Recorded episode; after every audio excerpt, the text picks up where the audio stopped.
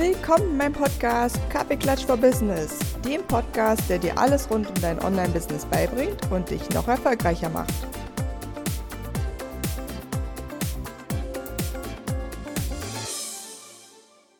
Willkommen zu einer neuen Podcast-Folge.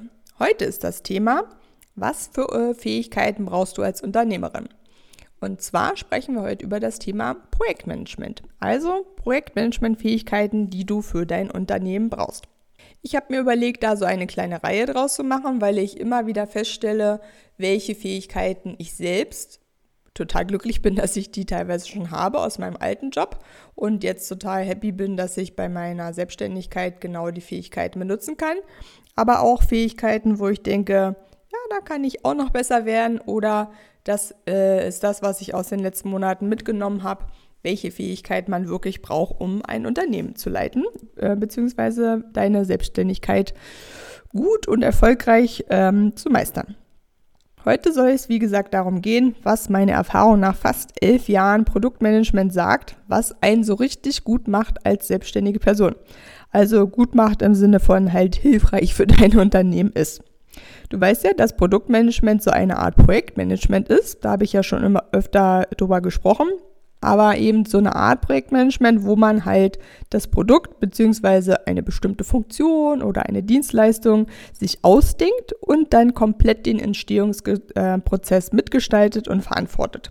Das ist ja immer so meine Lieblingszusammenfassung meines alten Jobs, den ich jetzt ja in Teilen auch immer noch äh, weitermache, wenn auch mit Kunden und in äh, deutlich äh, anderem Format, aber nicht, nicht schlechter sozusagen, sondern äh, für mich zumindest eher besser.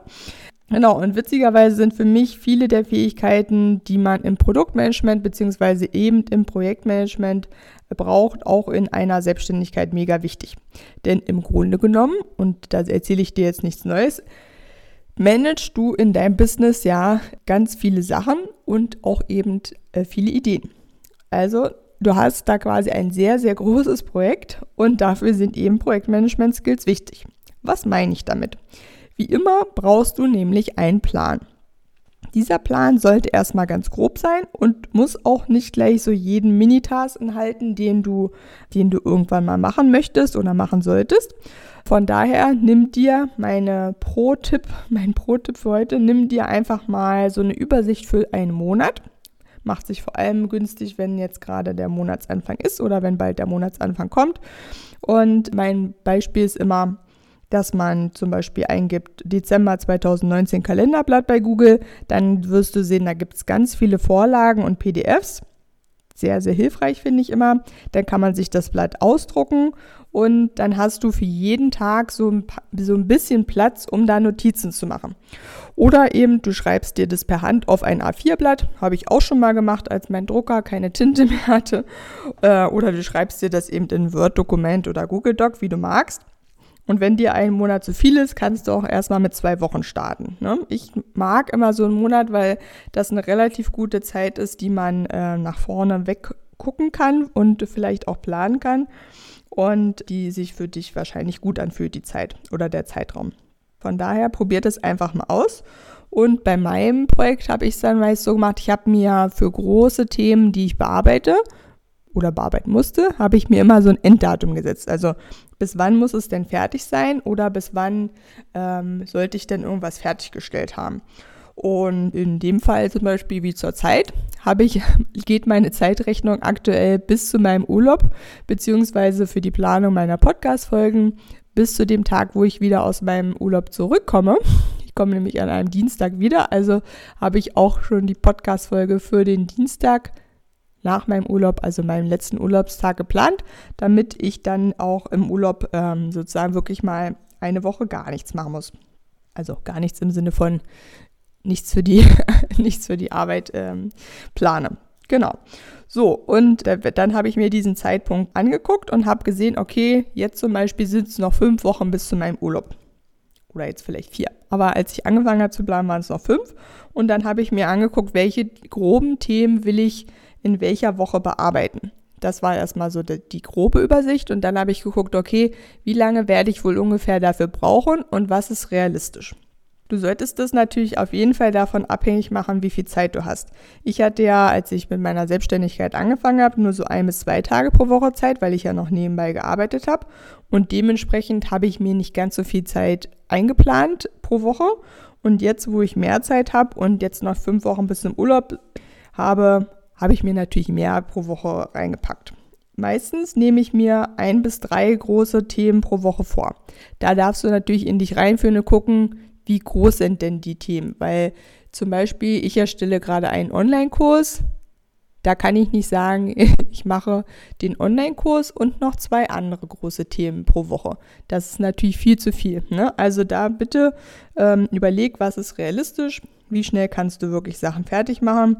Und ich hatte ganz oft zum Beispiel pro Woche mir vorgenommen, ähm, ich definiere die Zielgruppe und lege den Social-Media-Kanal fest und in der Woche darauf schreibe ich den Businessplan. Ja, so habe ich am Anfang angefangen, weil so kleinere, wie ich sie immer nenne, Tuckeltasks, also noch so kleine zusätzliche Aufgaben kommen eh immer noch mal rein. Da brauchst du dir keine Sorgen machen, da wird dir nicht langweilig, auch wenn du vielleicht dir zu viel Zeit gegeben hast für dein eines Ziel, aber dann lieber schneller fertig sein und dann noch andere kleine Sachen nachziehen oder selbst wenn du ganz schnell fertig bist, mal in ein, zwei Tagen, dann kannst du ja trotzdem die Sache aus der nächsten Woche schon anfangen. Ne? Da passiert ja dann nichts, wenn man das nochmal nachzieht. Ähm, aber besser andersrum, als wenn du aus jeder Woche noch fünf neue Aufgaben in die nächste Woche mit rüber nimmst und dann das Gefühl hast, du kommst gar nicht voran. Von daher, wenn du dir am Anfang da unsicher bist, probier dich aus und üb das ein bisschen. Irgendwann kriegst du halt, wie gesagt, das Gefühl dafür, was realistisch ist und so macht es dann auch richtig Spaß mit der Aufgabenplanung oder wie andere sagen würden, mit dem Projektmanagement.